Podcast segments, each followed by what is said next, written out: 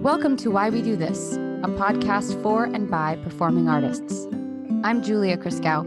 And I'm Terrence Christgau, and yes, we're related. Yep, that's my dad. I'm recording from Asheville, North Carolina. And I'm in Upper Manhattan, and you could probably hear things in the background that would tip that off.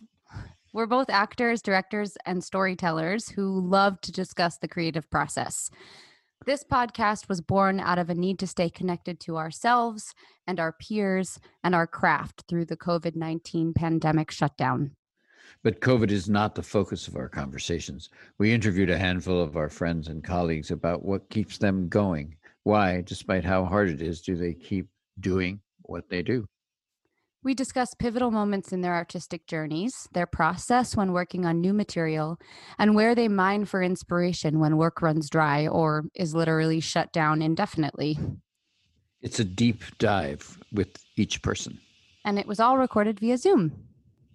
Find out more about us and our guests at whywedothispodcast.com. And thanks. Thanks for listening. For listening.